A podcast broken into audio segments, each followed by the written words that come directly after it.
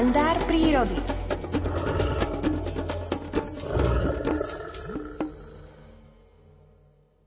Výchrica sa dokáže v prírode prejaviť svojou silou i tak, že vietor vyvráti stromy či poláme konáre. Spomienky na výchrice vo Vysokých Tatrách z novembra 2004 a tiež z mája 2014 zaznamenal v jednom zo svojich príbehov v publikácii Príroda z každého rožka troška prírodovedec Miroslav Saniga. Interpretuje Alfred Svan.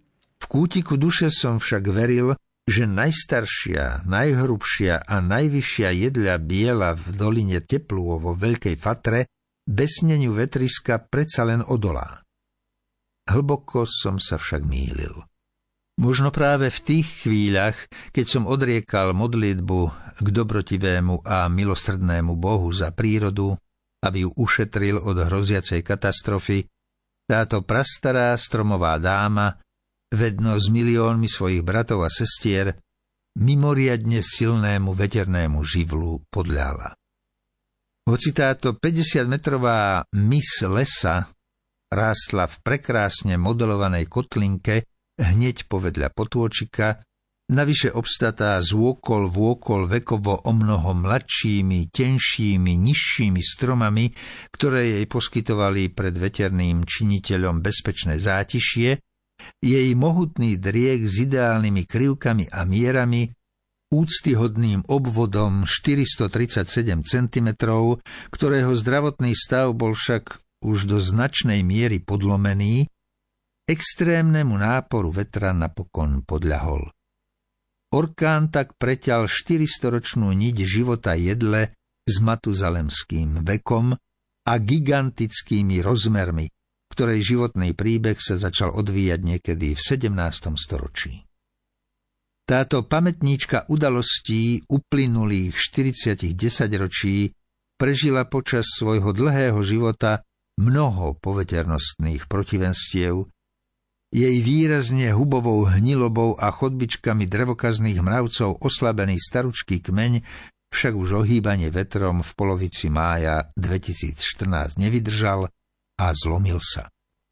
V kotlinke, kde gigantická jedla prežila bez vážnejšej újmy na zdraví stovky rokov, zostalo po veternej smršti žofia doslova pohrebisko stromov. 30-tonový stromový obor pri páde pochoval vedno so sebou mladších a menších súkmeňovcov, buky, javory a smreky rastúce v jeho bezprostrednom okolí. Spleti krížom krážom povyvracaných kmeňov a konárov zostalo nehybne ležať aj telo najstaršej jedlovej dámy doliny, ktoré sa pri páde rozlomilo akoby symbolicky na štyri rovnaké časti. Po 50-metrovej jedlovej starenke zostalo v úžľabi neprázdno. V lese je odrazu viac svetla, svojou rozložitou a vysokou korunou tu obria jedľa už netôni. Stojí tu len trojmetrový štompár, akýsi pamätník, ktorý bude na dlhé roky návštevníkom tohto malebného zákutia Veľkej Fatry pripomínať jej mimoriadne dlhý, strastiplný, avšak navzdory všetkým prírodným protivenstvám krásny život, ktorý napokon tragicky vyhasol počas silnej májovej výchrice roku pána 2014.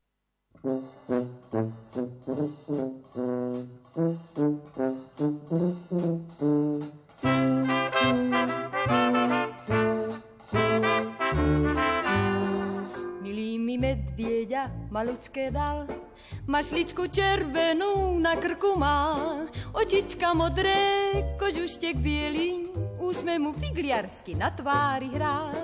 Milý mi medvieďa, malučké dal, s ním sa vždy schováram, keď smutok mám. A malé medvieďa radosti dám, čo sa len chvíľočku s ním poihrám. Bez viery láska je krčach len prázdny a môj milý, ty to dobre vieš. Čakám ťa každý deň, viem, že sa vrátiš. Verím, že na mňa myslíš tiež. Ty si mi medvieďa malučké dal. S ním sa vždy schováram, keď smútok mám. Ono mi vraví, čo skoro prídeš. Ja mu to uverím, veď to nie je klam.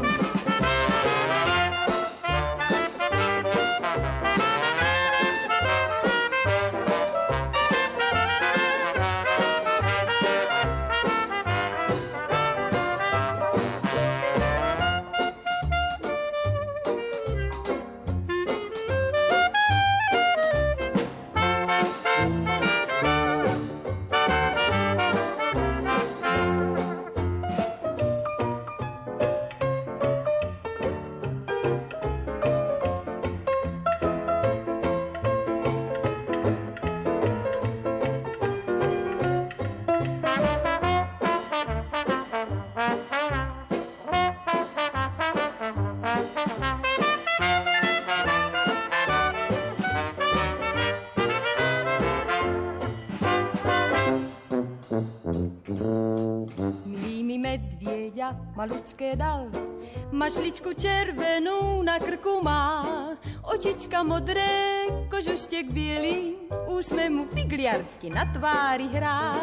Milý mi medvieďa malučké dal, s ním sa vždy schováram, keď smútok mám.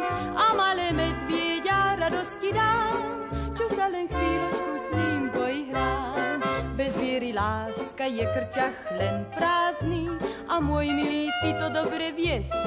Čakám ťa každý deň, viem, že sa vrátiš, verím, že na mňa myslíš tiež.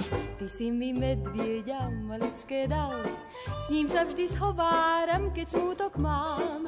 Ono mi vraví, čo skoro prídeš, ja mu to uverím, veď to nie je klam. Thank you.